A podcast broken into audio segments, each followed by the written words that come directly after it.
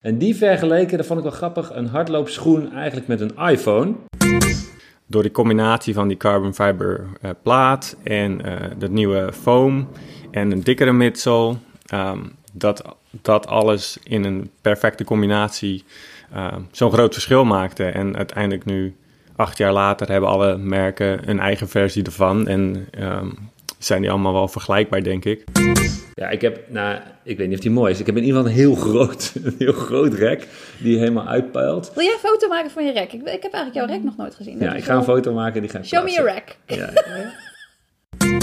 die week zei ze van, nou, ik ga 2,28 lopen en ik denk dat jij dat ook kan. Um, dus... Um, Haak maar aan. Ja, nou ja. ik ga mee. Heb je zelf eigenlijk een groot schoenenrek? do, you, do you have a big rack?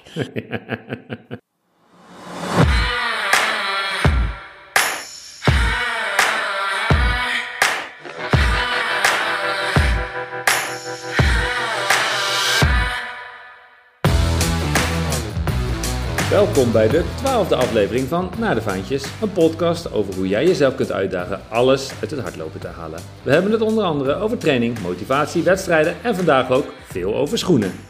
En soms dwalen we een beetje af naar koffie. Hoe haal jij het maximale uit je hardlopen en ga je charmant naar de vaantjes? We spreken hierover met de meest inspirerende gasten. Dus haak weer aan voor een mooie, snelle en gezellige aflevering. Want wij gaan samen helemaal naar de vaantjes. Mijn naam is Iman Muller en aan de andere kant van de lijn zit ze. Een loopster die haar allersnelste schoenen alleen gebruikt tijdens een wedstrijd. Susan Cremens! Ja, dit klopt inderdaad. Hoe weet jij dit?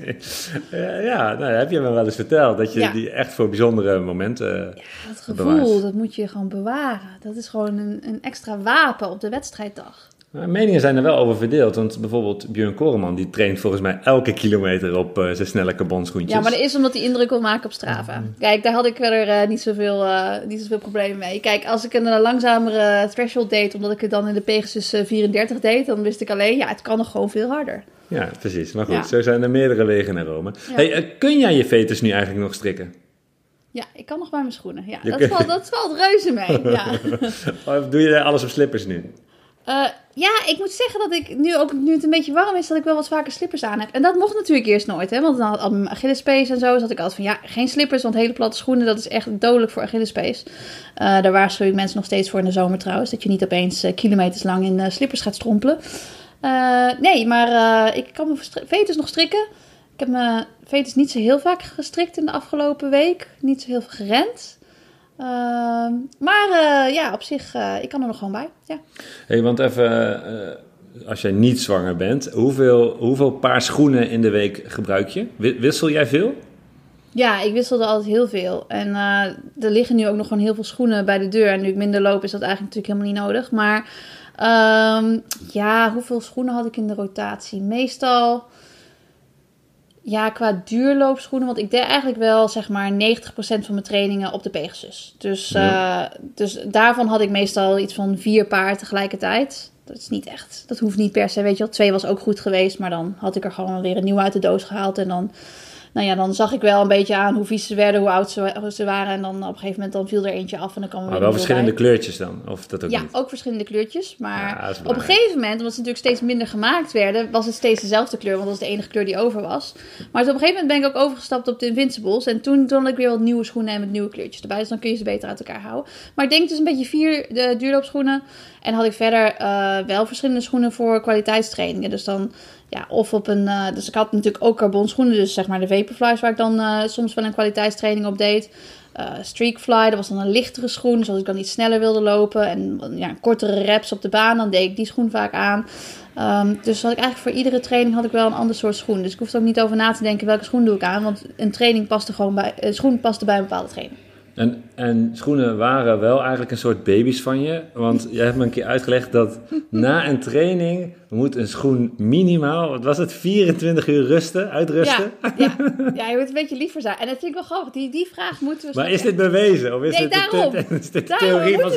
Deze, moet, deze vraag moeten we straks stellen. Want ik durf te wedden dat hier onderzoek naar gedaan is. Want je hebt natuurlijk allemaal nou ja, foam en dingen in schoenen die weer een soort van terug moeten bouncen. Maar misschien gebeurt dat wel in een paar seconden, weet je. Dat is, hoeft misschien helemaal niet in 24 uur.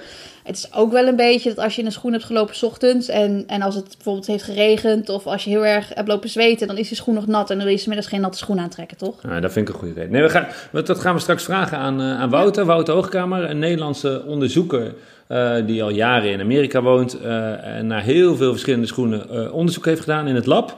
Ehm, dus ik denk dat we het straks heel veel over nou, schoenen met een carbonplaat gaan hebben, maar misschien ook wel over een heleboel eh, andere schoenen en, en, en ook wat er aan zit te komen. Dat vind ik zelf wel leuk. Hoe ziet die schoen er over tien jaar uit? Ehm, nou goed, jij stelt in ieder geval de vraag hoe lang een schoen eh, moet uitrusten. ik ben, die vraag heeft hij denk ik nog nooit gehad, dus dat is mooi. lief zijn. Ja, dat, dat is wel grappig, want ik was eh, een tijdje geleden al eh, naar Londen met, eh, met Brooks. En die, eh, die maken natuurlijk ook, sterker nog, die maken alleen maar hardloopspullen. dus die maken heel veel schoenen. En die, die vertelde wel een leuk verhaal, ook over die schoen over tien jaar. Ja, dat fascineert me, want we hebben de laatste jaren natuurlijk heel veel... eh, ja, een soort revolutie in hardloopschoenen gehad. Maar ja, is dat dan nu klaar of what's next? En die vergeleken, dat vond ik wel grappig, een hardloopschoen eigenlijk met een iPhone. Ehm, althans, Je wil altijd de nieuwste versie hebben. ja, maar er is ook maar één versie. Zeg maar, je hebt gewoon één versie iPhone per jaar. Ja. Ehm, ja, en dan heb je misschien wel twee verschillende groottes en verschillende kleurtjes en verschillende opslag en verschillende apps. Eh, maar hardloopschoenen, weet je, dan hey, wil je in het geval van Brooks, wil je snel, dan ga je op de Hyperion. En eh, wil, moet je een beetje eh, ondersteuning, neem je de uh, Glycerin eh, GTS. Maar je hebt, en dat hebben eigenlijk alle merken, gewoon een heleboel modellen voor neutraal, voor ondersteuning, Ja. voor trail, voor wedstrijd. En hij geloofde erin dat, dat je gewoon over tien jaar één schoen koopt en die maak je helemaal gepersonaliseerd. Dus ga je off-road, dan komt er meer grip. Eh, wil je sneller, dan eh, komt, wordt die reactiever. Dat je dat helemaal kan personaliseren. Sterker nog, misschien is de techniek wel zover dat je straks... Dat- Voordat je de deur uitloopt. Of je bedoelt dat je gewoon dat je hem zo bestelt. En dat je hem dan verschillende versies hebt. Nou ja, ik denk dat je hem eerst zo moet bestellen. Maar op een gegeven moment is zo'n schoen misschien wel zelflerend. Dan weet hij, och, die Suzanne... Op de, laatste, vandaag. ja, en op de laatste 100 meter, dan ziet het er niet meer uit. Heeft ze veel meer ondersteuning nodig dan Ja. in die eerste kilometer. Ja, heb ik even de, doe even de raket aan.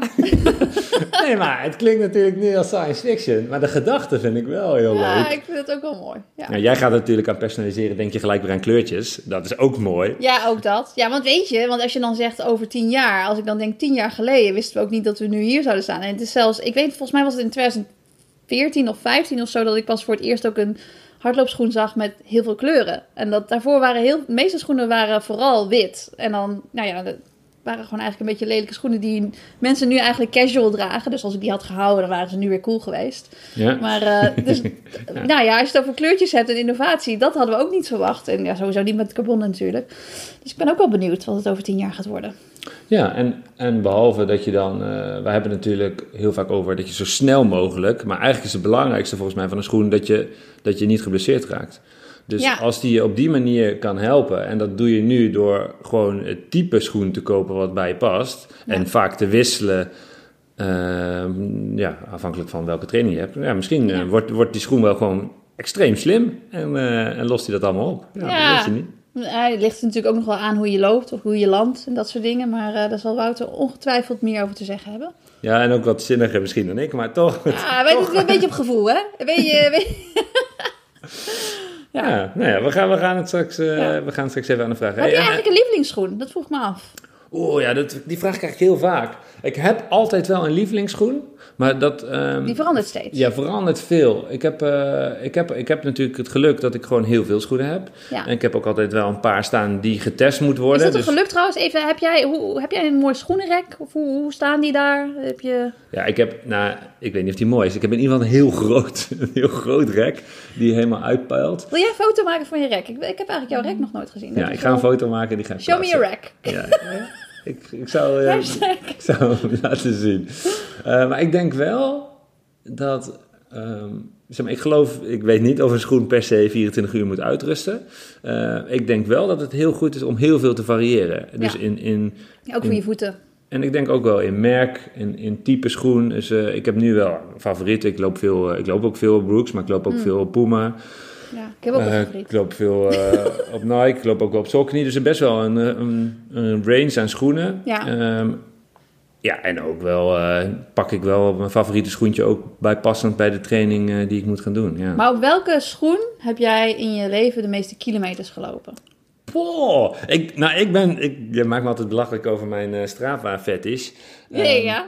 ik- dat mag ik- toch? Maar ik doe dat wel, daar zit wel een voordeel aan. Want ik, Oh ja, die houdt het bij. ja, ik geef altijd aan als ik eh, mijn training upload, op welke schoenen ik dat heb gelopen. Ja. Eh, dat is leuk om dat gewoon bij te houden. Maar je ziet dan ook gewoon in een grafiekje van, oké, hoeveel kilometer heb ik op deze schoenen gelopen? Ja, als je alles erin zet. Ehm, ja, logisch. Daar heb ik trouwens ook wel een vraag over voor Wouter. Want vooral schoenen met een carbonplaat, die hebben niet zo'n hele, niet zo'n de karakter, sterker nog. is, ja, ja. Maar wat is dat nou echt? Het scheelt natuurlijk ook per eh, loopstijl en ondergrond. Maar Ja. eh, zo zie je wel, nou ja, als ik eh, een schoen boven de duizend kom per ongeluk, dan eh, denk ik, oeh, ja. Oh, je per ongeluk boven duizend. Ja, ik ken dat. Ja, af en toe, Nee. per ongeluk. Ik heb bij mij als er modder op zit, dan, oh, dan misschien moeten we toch wel Nee. een nieuwe pakken. Nee. Nee, duizend red ik ook niet vaak. Maar dan, eh, dat ben je wel, ja, dat is wel een manier om dat bij te houden. Maar welk wel dat- type schoen dan? Want ik, ja, ik, snap, ik heb het niet per se over één paar waar je dan het meest in gelopen hebt. Want kijk, voor mij is het antwoord duidelijk, is de Pegasus. Want ik loop al jaren op de Pegasus. Ik doe 90% van mijn training op de Pegasus. Ik loop daar niet het hardst op, maar wel het meest.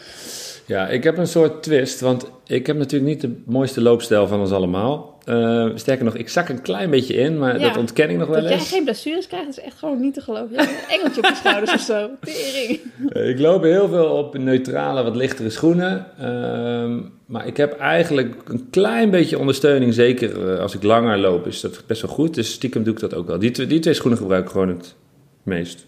Welke? Ja, ja, neutraal en ook wel met een klein beetje Oh, maar niet van een bepaald merk. Gewoon alles. Ja. Nee, ik heb niet een... eh, nee, ik heb niet een... Ja, je eh, wisselt af. Ja, ja, heel veel, Ja, oké. Ja, ja. Nou. Nou, tot zover mijn, eh mijn, scho mijn schoenenbio. Ehm, heb je zelf eigenlijk een groot schoenenrek? Do you, do you have a big rack? Uh, ehm, nou, mijn schoenenrek is niet heel groot. Het staat wel bij de deur. Eh, er ligt ook heel veel zand onder trouwens. Maar ehm, ik, ik deel het rek wel met Andrew. En eh, pas geleden was hij dus een beetje kritisch dat daar dus, nou ja, grootste, eh, grootste gedeelte van de schoenen is, is van mij in dat rek. Maar heel veel van die schoenen die draag ik eigenlijk niet meer. Dus hij zei van ja, gooi dan gewoon een paar van die schoenen weg. Die staan er voor de sier of wat? Nou ja, dat is, ik zei net al van ik, ik, ik heb natuurlijk zo een beetje vier schoenen in de rotatie, maar uiteindelijk werd het ook weer een beetje meer. En eh, er staan ook best wel veel gewoon oude schoenen waar ik nog niet genoeg kilometers op heb gelopen. Maar op een gegeven moment dan, volgens mij, en dat kunnen we straks ook aan Wouter vragen, is het ook zo dat als een schoen op een gegeven moment, als je er ook niet op zou lopen en als je hem gewoon in de doos zou bewaren, dat op een gegeven moment dat de kwaliteit van de foam niet meer hetzelfde is. Ehm, dus ik had al heel veel van die oudere schoenen. En aangezien ik nu wel, eh, wel fijn loop op de Invincibles, had ik zoiets van ja, die, die, oude, die oude Pegasus die kunnen misschien weg. Dus ik heb een beetje ruimte gecreëerd. Dat het iets meer. Ja, ik wil niet zeggen dat het 50-50 is. Ik denk meer dat het 70-30% is. En hiervoor was het 90-10% van Andrew's schoenen en mijn schoenen. Dus het is nu iets, iets eerlijker verdeeld. Is dat, ook zo in, is dat ook zo in de kledingkast of niet? ja, precies zo. precies zo. Ik krijg een klein hoekje.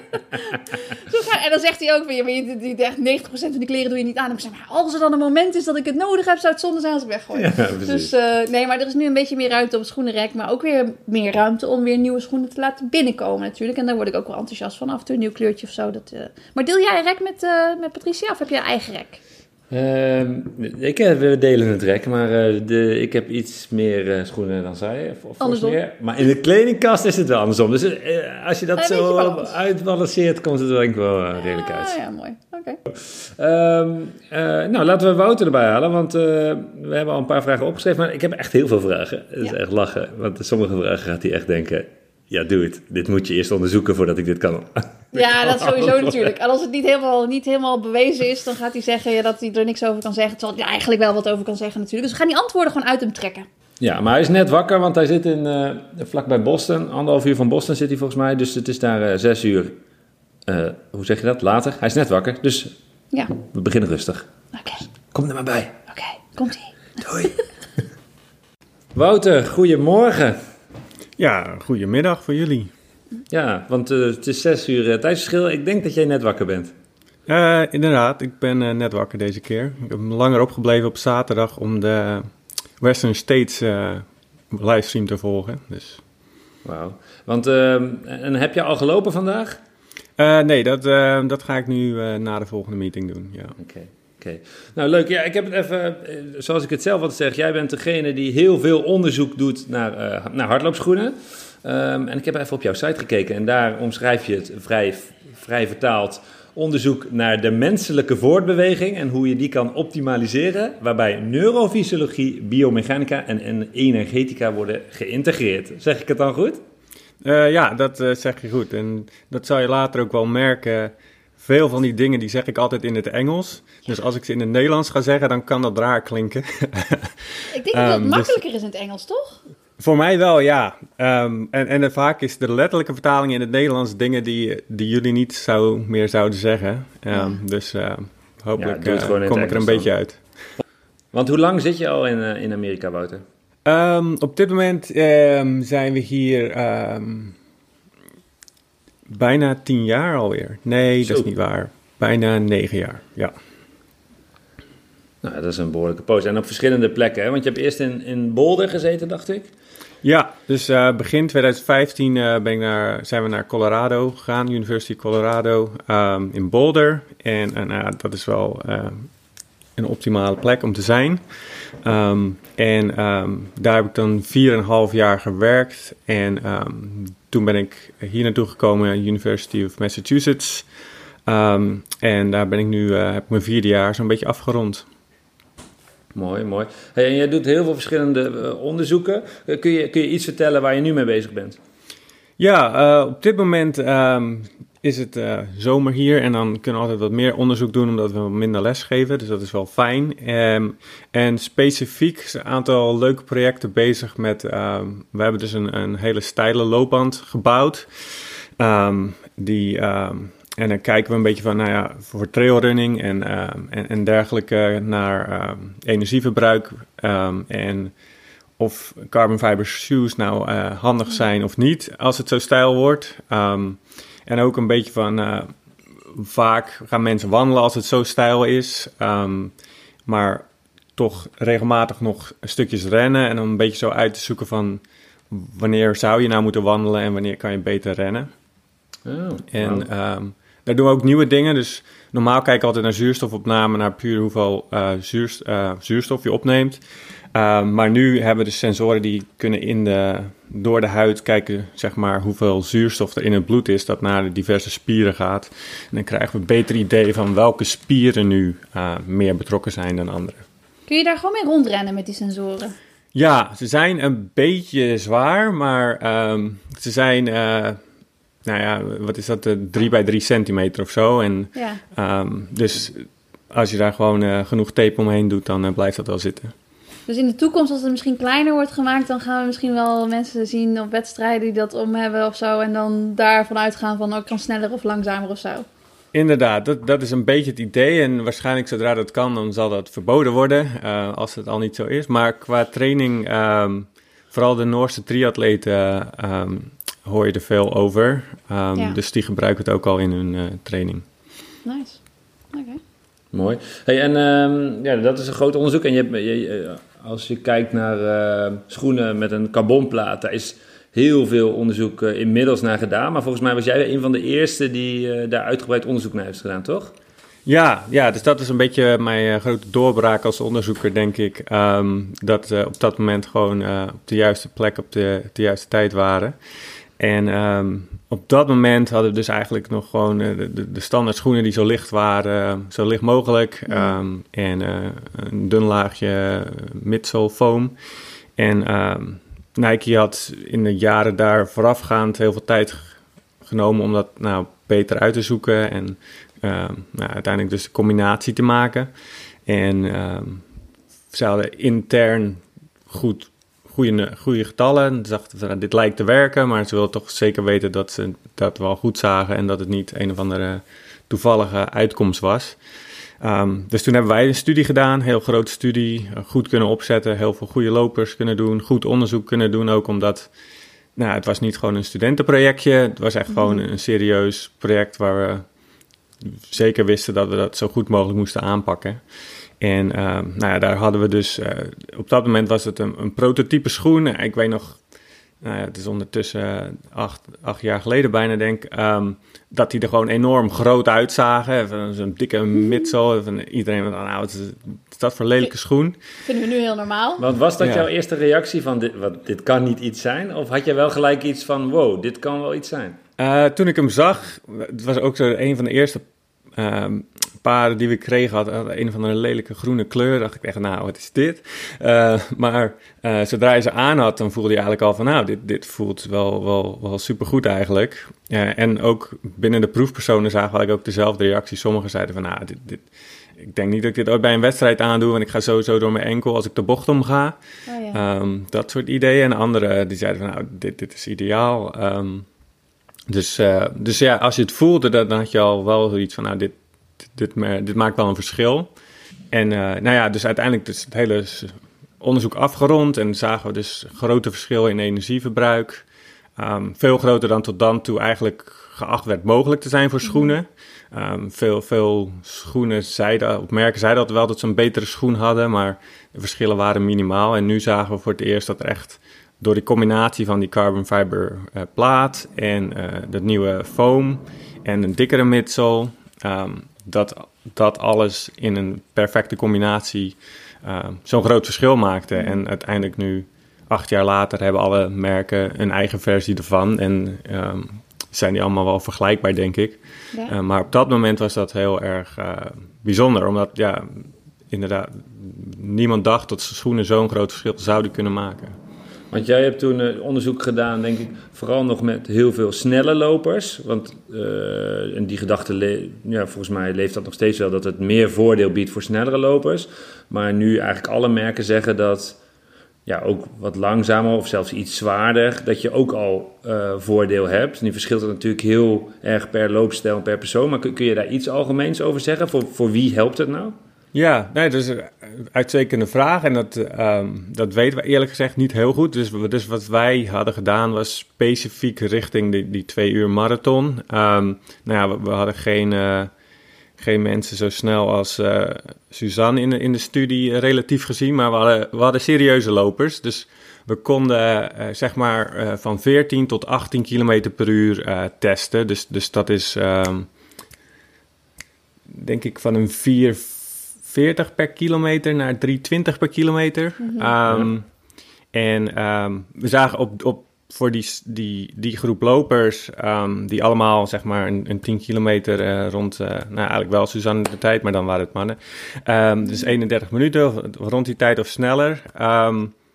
en dan uh, zagen we dat daar eigenlijk op al die verschillende snelheden was het verschil 4%. Dat was onafhankelijk van snelheid. En op dat moment is het dan makkelijk te zeggen van, nou ja, als je dan nog sneller gaat, dan zal het ook wel 4% zijn. Mhm. Of als je langzamer gaat, dan zal het ook wel 4% zijn. Want als het constant is, dan is er geen reden om te aan te nemen dat het anders is. Maar goed, je kan ook niet zomaar zeggen dat het zo is, want je gaat buiten de gemeten range natuurlijk. Ja. Um, dus op dat moment zagen we dat en um, vervolgens um, is er wat meer onderzoek gedaan. Um, en uh, er zijn ook wel verschillende onderzoeken die wat langzamer zijn gedaan, maar die zijn dan weer net met andere schoenen gedaan. Of um, er zijn uh, onderzoeken gedaan met. Me meest recentelijk, denk ik, is er een studie gedaan aan 10 km per uur. En daar zagen ze wel dat de verschillen een stuk kleiner waren.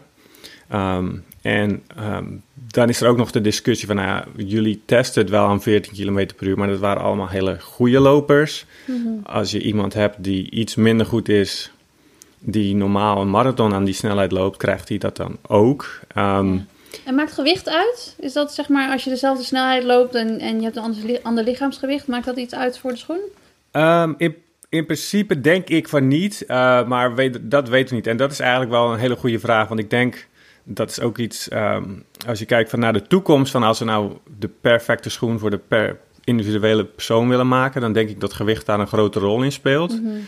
Maar ons werkveld weet eigenlijk nog niet zo goed hoe, hoe dan precies. Um, ja. dus, dus daar is nog veel werk te doen. Um, maar in principe denk ik als je heel licht bent, dat je wellicht minder voordeel hebt omdat je die dikke midsel niet optimaal benut. Mhm. Uh, maar als je echt heel zwaar bent, dan kan die zo ook weer niet, Ja, je moet hem een soort van indrukken. ja, niet ver genoeg indrukken.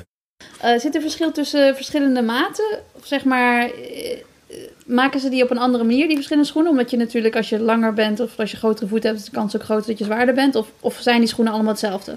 Nee, ehm, die zijn lichtelijk verschillend. Ehm, en verschillende merken nemen daar een andere aanpak in. Maar over het algemeen, tot nu toe, zijn altijd wel de, de foams gewoon precies hetzelfde. Maar de maken ze, zeg maar... Dus als het over die, ehm, bijvoorbeeld als het over de, de regels hebben. Hè, dus de- nu zijn de Mhm. regels dat die schoenen 40 mm dik mogen zijn. En dat is eigenlijk eh 40 mm voor een, eh, ik denk maat 42. En dat betekent dat als je maat 45 hebt, dat als het 41 mm is, dan is dat ook goed. Um, want zo maken de merken wel die schoenen. Dus um, een, een maatje 37 zal iets minder dik zijn en een maatje 48 zal iets dikker zijn. En dus ze schalen dat wel naar lengte en dikte. Oké.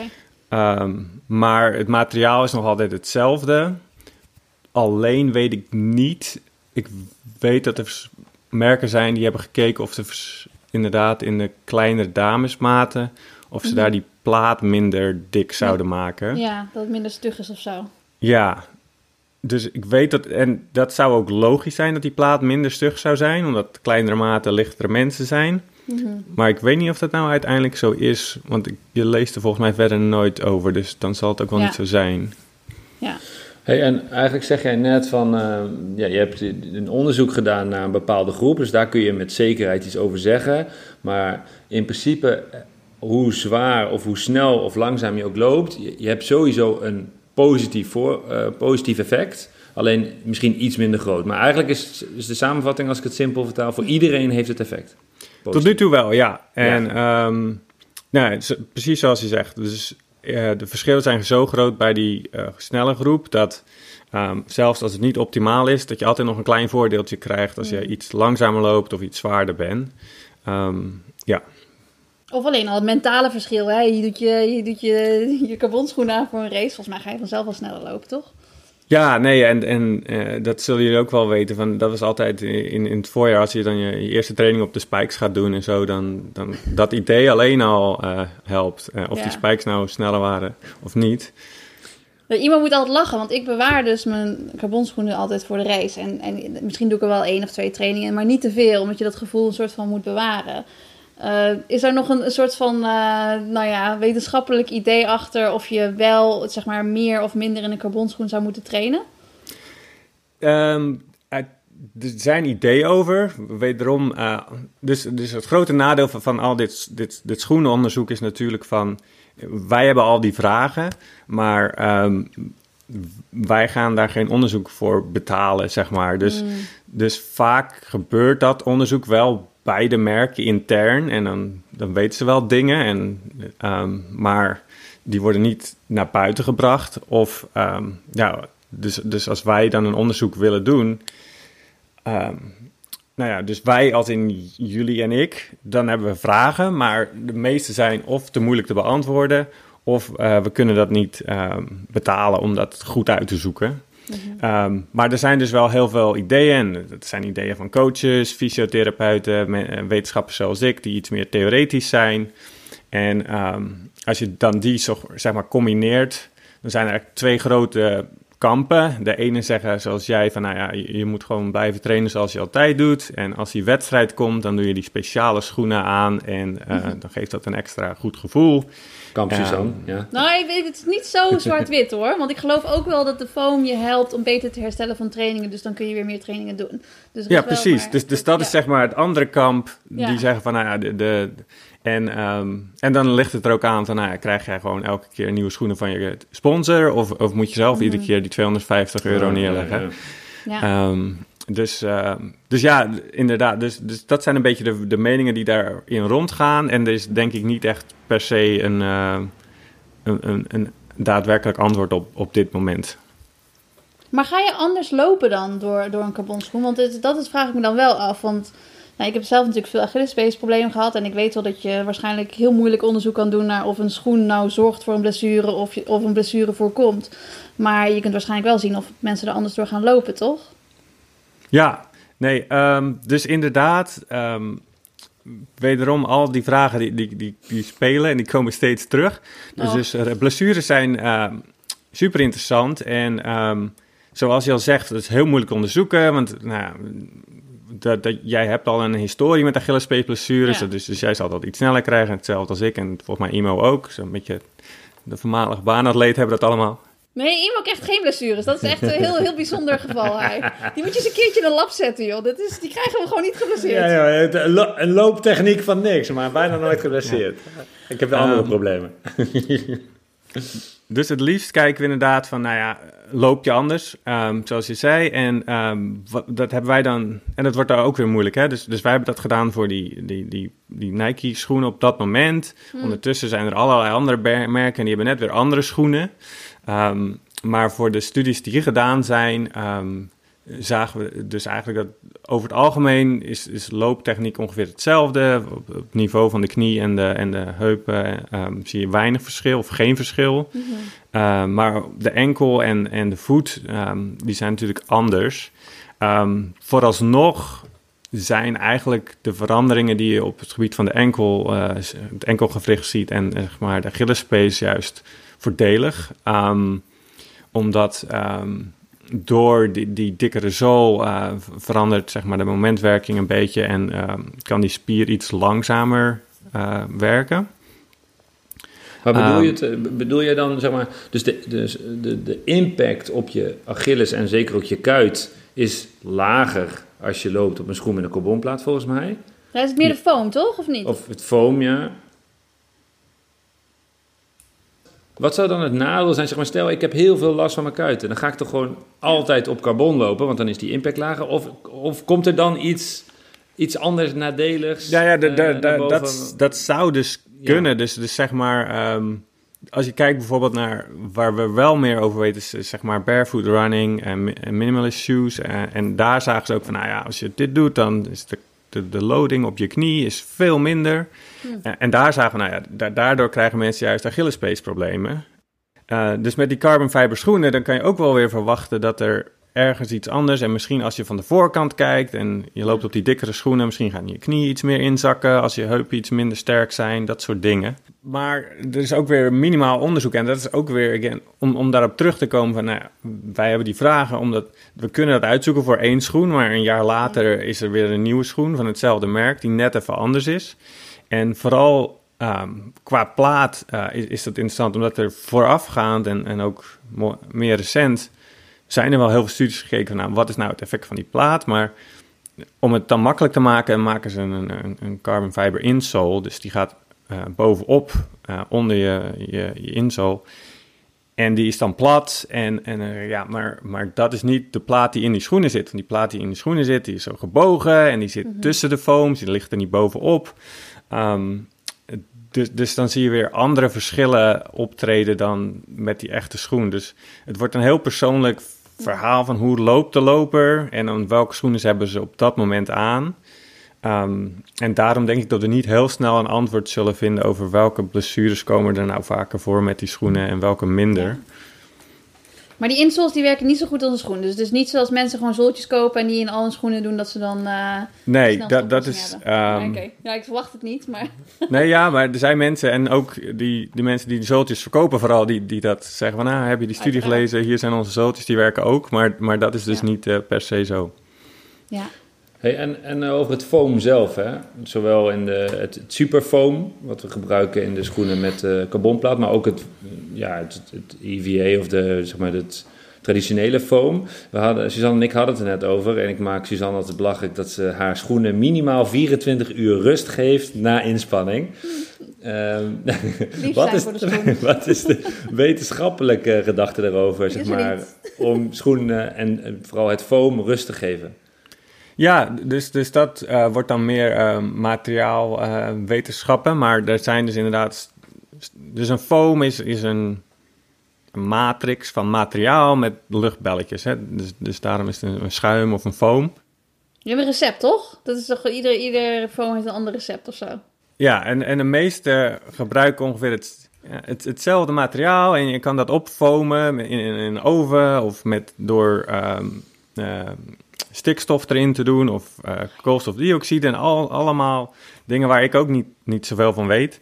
Ehm, maar uiteindelijk hou je dus over een, soort van spons over. En het, het idee is dat als je elke dag op die spons loopt, dan, dan krijg je zeg maar schade in die spons, waardoor die luchtbellen met elkaar in verbinding komen. En dan, dat is ook waarom je schoenen na, na 800 eh, kilometer of 500 kilometer het wel, uh, wel gehad hebben. Hè? Dus... Ja, dus niet 1000, Imo, heb je geluisterd? Niet 1000. Uh, maar hij heeft het nu over het superfoam, hè? Of geldt dit voor alle schoenen? ook dat, dat, dus het meeste onderzoek dat daarop gedaan is, is, is met de EVA-foam gedaan. En, en okay. ik, ik, ik, zat het in, ik moet ja, dus ik zat in miles te denken. Dus, dus ik denk inderdaad dat de meeste wel... Oh, toch duizend? duizend kunnen halen. Uh, voor superschoenen is, is daar het idee dat dat toch niet zo is. En dat merk je vaak zelf wel. Um, maar goed, dus je ziet dus dat die... Um, ja, over, over die, die duizend kilometer zie je dat, de, dat dat foam gewoon slechter en slechter wordt. En het idee is dat um, als je ze rust geeft, dan zouden ze meer kunnen hebben. Maar de, de, ik denk dat het wetenschap erachter meevalt, omdat dat meer is van, nou ja, als we ze in een machine stoppen en we gaan ze een miljoen keer samen persen, hoe snel gaan ze dan stuk? Uh, Of we doen eh, honderdduizend keer en dan wachten we een uur en dan doen we nog honderdduizend keer en dan doen we tien keer. En dan zie je wel verschillen. Um, dus ik denk als je dat dan breder neemt, dan komt het idee van nou, als je dan een dag wacht, Ehm, dan, ehm, dan, dan gaan ze misschien ook langer mee. Ehm, en, en op dat moment ben ik, weet ik te weinig van het echte materiaal-eigenschappen om, om te zien. Maar ik, kan me voorstellen dat, dat daar wel verschillen in zitten. Ja, maar een halve dag is misschien ook oké. Kijk, want ik had het er meer over als je twee trainingen hebt, dat je dan smiddags niet diezelfde schoenen aandoet die je s ochtends aandoet. Dus dan wordt het vanzelf een dag. Maar ja, goed, het is nergens op gebaseerd uit. De vraag is dan, dus moet je niet in een marathon halverwege een hele snelle schoenenwissel doen? Ja, dat denk ik wel. En ik denk de tijd die je daarmee verliest, dat je die toch gewoon weer goed maakt uiteindelijk. En dan helemaal mentaal, hè. Dat mentale, dat komt toch altijd weer terug. Verse schoenen. Maar eh, wat ik nog wilde vragen, jij zei net van, uh, je merkt wel op een gegeven moment als schoenen een beetje klaar zijn. En uh, ik ken dat gevoel natuurlijk wel van oude schoenen. Want je denkt van, nou ja, die heb ik al te lang in gelopen. Maar is het ook wel Kijk, het voelt zo omdat je misschien, omdat je voeten helemaal ingevormd zijn, nieuwe schoenen, dat is dat nieuwe schoenengevoel. Maar is het ook echt bewezen dat je dan niks meer aan de schoen hebt? Of? Ja, dus, dus dat komt weer een beetje aan op, ehm, zeg maar, het verschil van deze schoenen ten opzichte van de traditionele schoen is zo groot dat zelfs als ze oud zijn, werken ze waarschijnlijk nog steeds beter dan een oude schoen. Of een, nou, niet een oude, een traditionele schoen. Ja. Um, maar als je dan een nieuwe koopt, dan, dan zijn die wel substantieel beter. Dus inderdaad, als jij voelt dat je, dat je voet er al helemaal gevormd is in dat foam, dan is dat foam gewoon, daar zit schade in, microdamage. En dat is dan minder, uh, uh, veert minder terug. Um, interessant genoeg, er zijn niet heel veel studies specifiek op deze schoenen. Wij hadden een studie gedaan waar we eigenlijk je, je, zag gewoon dat de schoenen oud waren. Volgens mij zat er uh, eh, 600 kilometer op. Um, maar de verschillen waren nog niet echt meetbaar op energieverbruik. Dus dat um, was interessant. Alleen kan ik niet heel veel over zeggen, omdat het we hadden maar een paar proefpersonen en, en dat was net in het voorjaar van 2022. Hmm. Um, dus die studie hebben we eigenlijk nooit kunnen afmaken. Kun je er ook niet zoveel over zeggen, omdat schoenenmerken eigenlijk niet willen dat je bewijst dat de schoen nog steeds goed is? Uh, nee, want dat zou ik graag doen. Dat, dat was, dat was juist het hele plan. Maar ja, met, met het aantal proefpersonen en op dat moment en het feit dat als die schoenen vervolgens twee jaar op de plank liggen vanwege COVID, dan kan je die studie ook niet echt afmaken. Ja, dit is als mijn schoenen mijn schoenenrek. Ja, ik zeg dat ik allemaal oude schoenen heb die ik niet heb gedragen, maar die zijn toch niet meer goed. Ja, die zijn een stuk minder goed. Ik, eh, dus uh, ja, dus, dus dat is een beetje inderdaad van, nou, met zowel als je ze aan hebt, um, die, die duizend kilometer is dat uh, als je ze vers uit de winkel hebt, maar als je ze al koopt in de, in de aanbieding, omdat het model vervangen wordt, um, uh, en het is eigenlijk een model van vorig jaar. Mhm. En vervolgens uh, heb je zelf nog een jaar op de kast during uh, COVID. Ja, dan, dan beginnen ze al minder. En dan zullen ze toch minder me meegaan dan die duizend dan van een verspaar. Ja, wauw. Dus had Andrew toch gelijk dat ik een paar schoenen moest weggooien. of casual gebruiken. Hè? Ja, of casual, dat kan ook. Dat is uh, ook prachtig.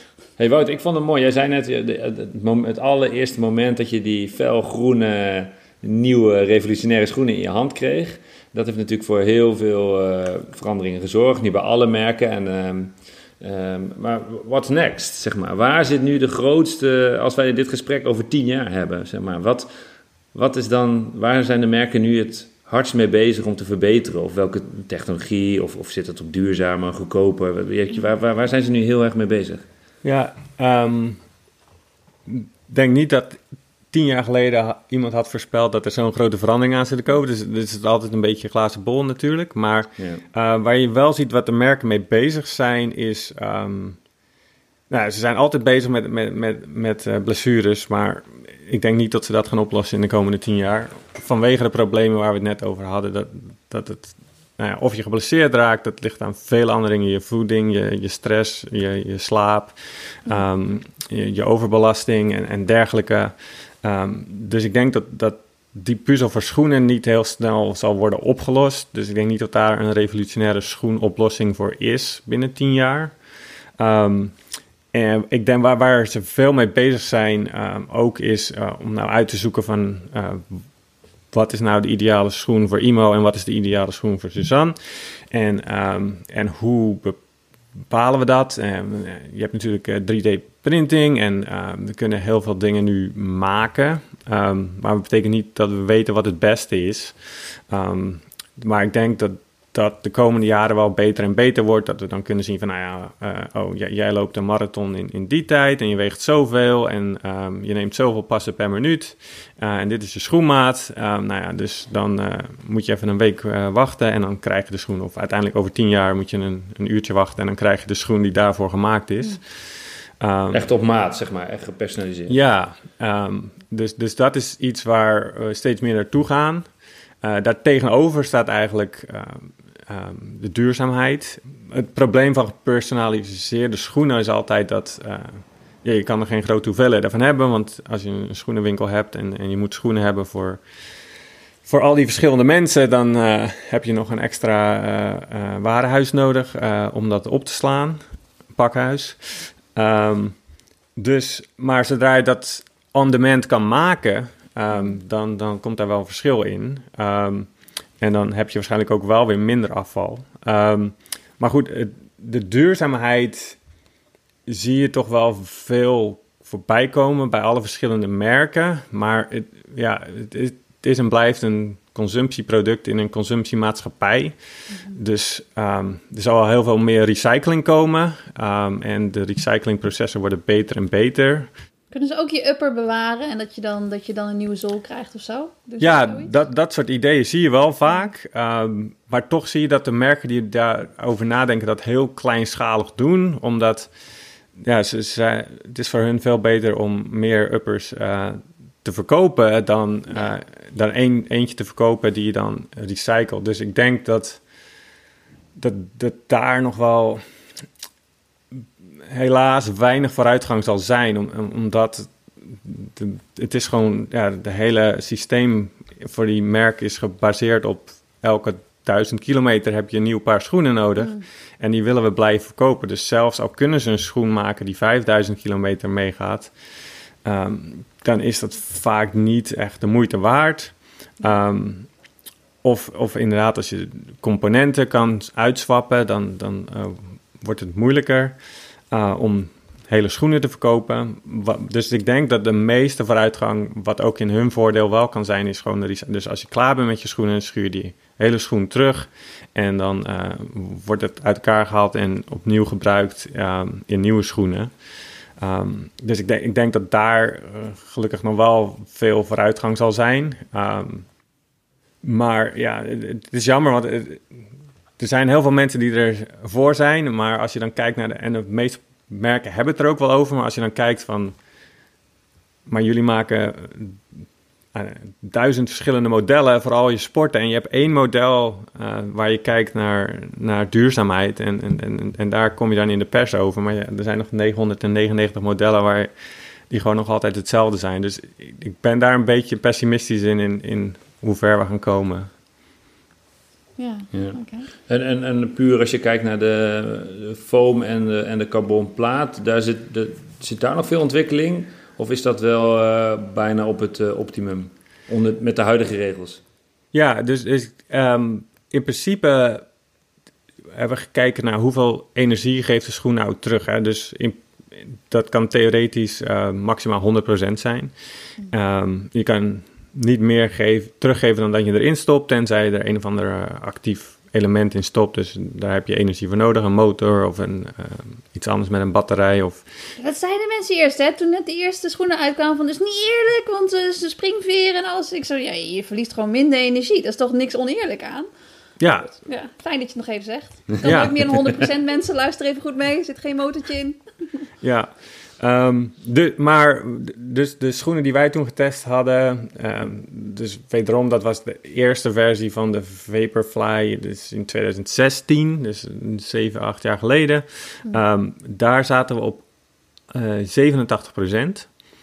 Dus, dus theoretisch kan dat nog naar, eh, nou, naar 100 zal het niet snel gaan, maar het kan nog naar 95. Dus, dus als er ergens een of andere scheikundige nog weer een nieuwe manier vindt om dat foam op te warmen en eh, ander materiaal in te doen en andere gassen voor de belletjes te laten zorgen, ehm, dan, dan zou dat naar eh, nou, iets van 95 kunnen of nou, ja, een perfecte wereld naar 100. Waarom is eigenlijk niet gewoon de 87% genoemd in plaats van de 4%? Ja, dat, dat, dat zou beter zijn. En dat is ook een grote battle die we als wetenschappers dan eerst nog moeten uitleggen van, nou ja, dat betekent dus niet dat je 87% minder energie eh, verbruikt, of, of zelfs als je minder energie verliest, betekent dat Ja. niet hoeveel minder je kan verbruiken. Dat zijn verschillende maten van energie.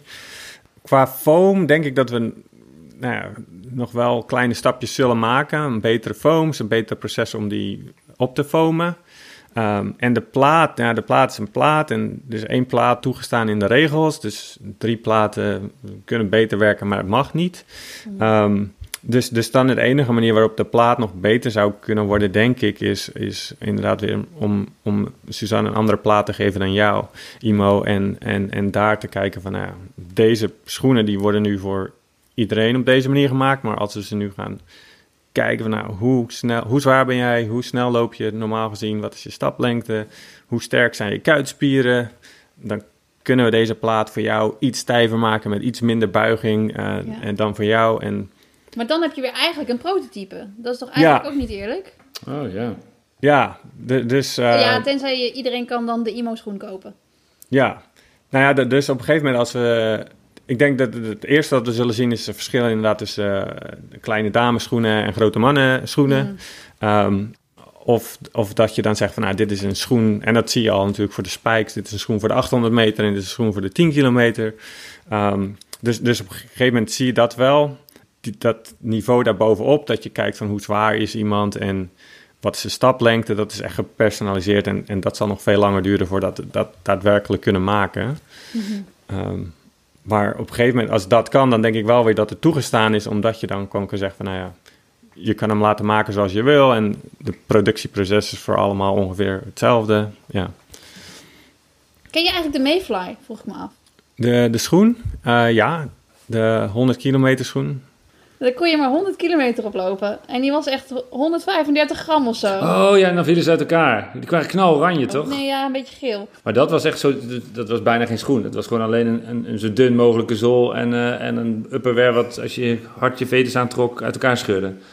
Ja, maar er liepen mensen dus ook gewoon eh, marathons in. En dat vind ik echt gewoon niet te geloven. Dat zeg maar, nu heeft iedereen natuurlijk gewoon lekker de foam. Maar dat er dan voor die tijd dat mensen echt marathons liepen op van die dunne, dunne zooltjes. Het herstel moet gewoon zo anders zijn geweest. Maar goed, dat is, eh, Ja. gelukkig gaat het niet meer die kant op. Het gaat vooral naar meer cushioning.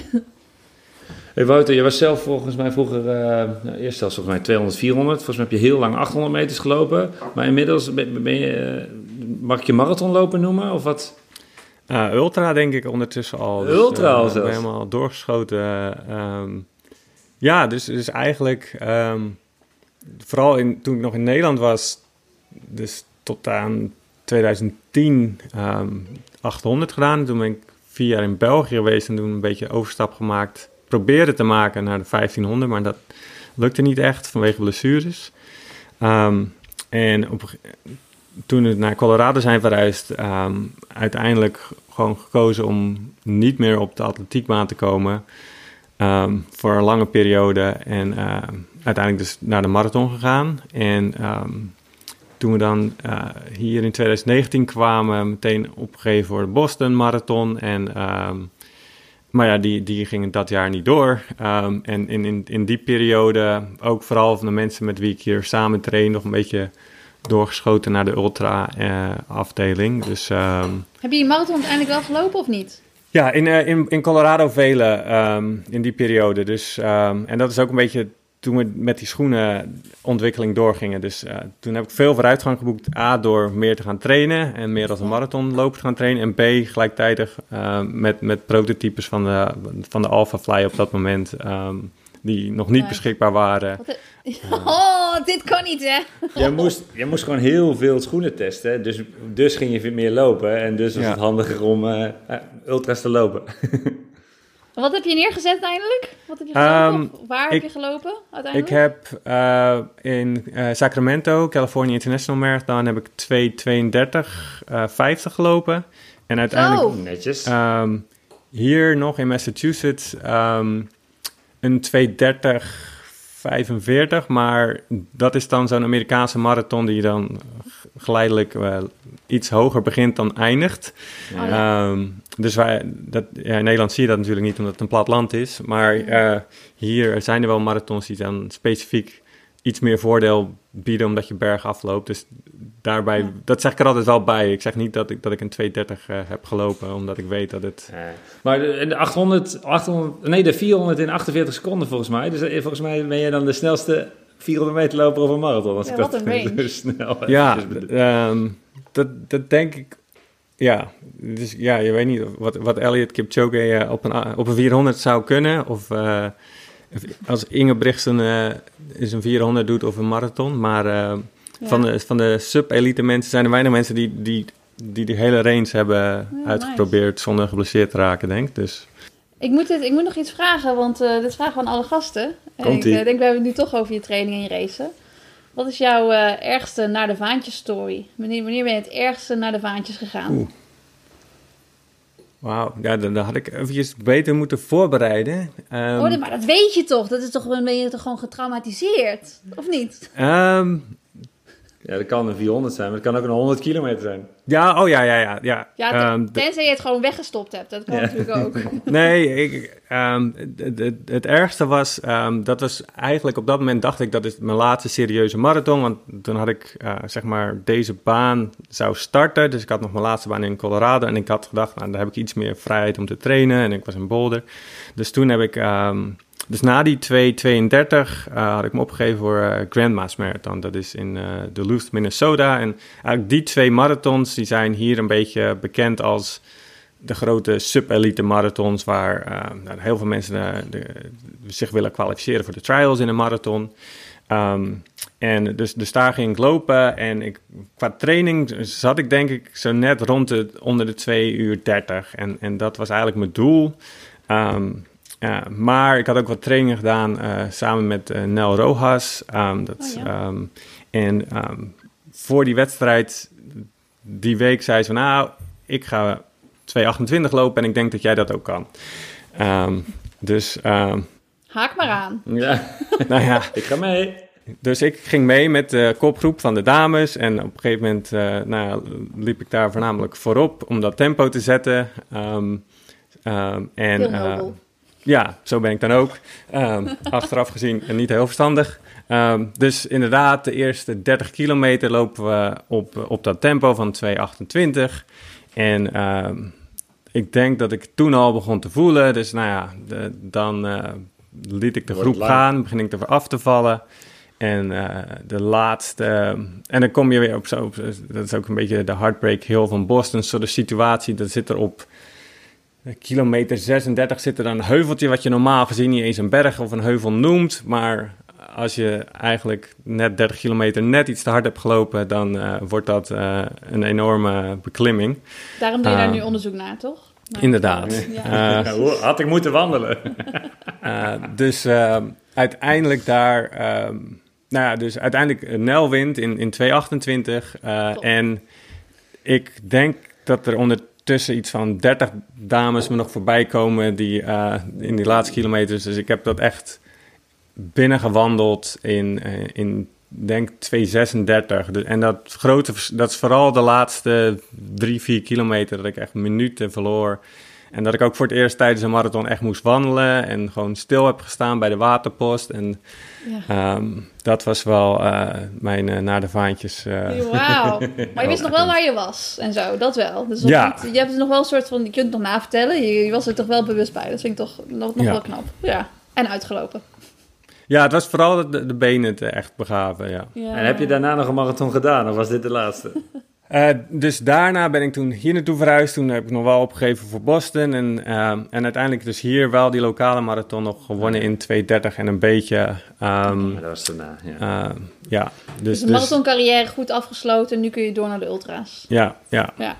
Mooi. nou, ik wil jou bedanken voor het, het college schoenen. Ja, graag gedaan. Ja, heel leerzaam en leuk om allemaal te horen. En ik, ik ben benieuwd of er, uh, of er nog mooie onderzoeken aankomen die, uh, ja, die nu misschien nog niet gesteld kunnen worden. En, en, en helemaal hoe het er over tien jaar uitziet. Ik, dit is wel een uh, boeiend, boeiende ontwikkelingen. Ja, het is een interessant veld en um, vooral die, die studie heeft het ook allemaal een stuk wetenschappelijker gemaakt. dus mm. dat is wel fijn. Um, ja, ik denk dat, dat je vooral binnenkort veel gaat zien over spikes. Um, dus daar is de wetenschap nu een beetje eindelijk bij met wat er op de, piste, op de baan gebeurt. Op de piste? Ja, dat is mijn Belgische. Ja, dat is nog een Belgische. Ja, ja, dat is de Belgische. Nice. Uh, ja, dus vier jaar België, dan pik je wat woorden op. Ja, leuk, um, ik vind het een mooi woord. Dat is een mooi woord, ja, ja. zeker. Ja. Um, ja, nee, op de piste gebeurt heel veel. Dat zie je ook aan alle tijden natuurlijk. Dus dat is heel interessant. Ja. Ja. Leuk. Oké, okay. okay, nou nogmaals dank. Uh, ga uh, lekker lopen zo, zou ik zeggen. Ga ik doen. Ja. Jullie ook? Rensen. Oké, okay, okay. dankjewel. Dankjewel hè. Hoi hoi. Oh, dit was Wouter. Uh, dat, was, uh, dat was een, een mooi college. Ja, hè? Dat is echt heel leerzaam. Hè? Die 4%, hè? Dat is ook echt, dat is dus zijn naam door zijn onderzoek. Dat is wel echt een big deal eigenlijk, hè? Ja, het is gewoon een Nederlander die uh, daar voor, in voorop loopt. En hij doet dat voor een heleboel merken. Dus dit is wel, ja, wel gaaf om hem ja, in, de, in de podcast te hebben. Inderdaad. Mooi. Um, als luisteraars meer willen weten over carbonschoenen, dan heb ik daar zelf een heel mooi overzichtje van gemaakt op hardloopnetwerk.nl slash carbonschoenen. Dus daar vind je heel veel modellen met elkaar vergeleken, heel veel vragen, ook heel veel uh, onderzoeken staan erop. Dus dat is wel uh, leuk. En op de site van Brooks, Brooks Running, kun je uh, de Shoe Finder doen. Dat is ook wel een mooi ding. Dan moet je een aantal vragen beantwoorden en ook wat testjes doen. Dus je moet je kijken hoe je, hoe je voeten staan, hoe je knieën bewegen, dat soort dingen. Je loopstijl. En dan komt daar ook al een uh, heel mooi passend loopadvies uit, schoenadvies uit. en je kunt ook gewoon natuurlijk naar je hardloopspeciaalzaak bij jou in de stad. Die jongens, meiden hebben er ook heel veel verstand van. Dus laat je goed informeren. Want elke loopstijl en elke voet is anders. Zo, Suus. Zo zijn we aan het eind gekomen van de twaalfde aflevering van Naar de Vaantjes. Dank aan onze gast Wouter en dank aan alle luisteraars voor het luisteren. Ook namens Suzanne en de kleine Suzanne. Blijf luisteren en lopen. Hoi hoi.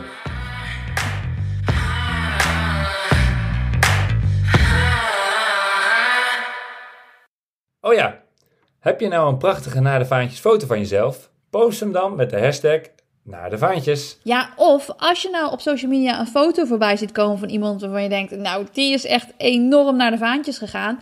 Zet de hashtag er dan onder. Of je mag ons ook altijd taggen, at naar de vaantjes podcast. Dan kunnen we allemaal lekker meegenieten.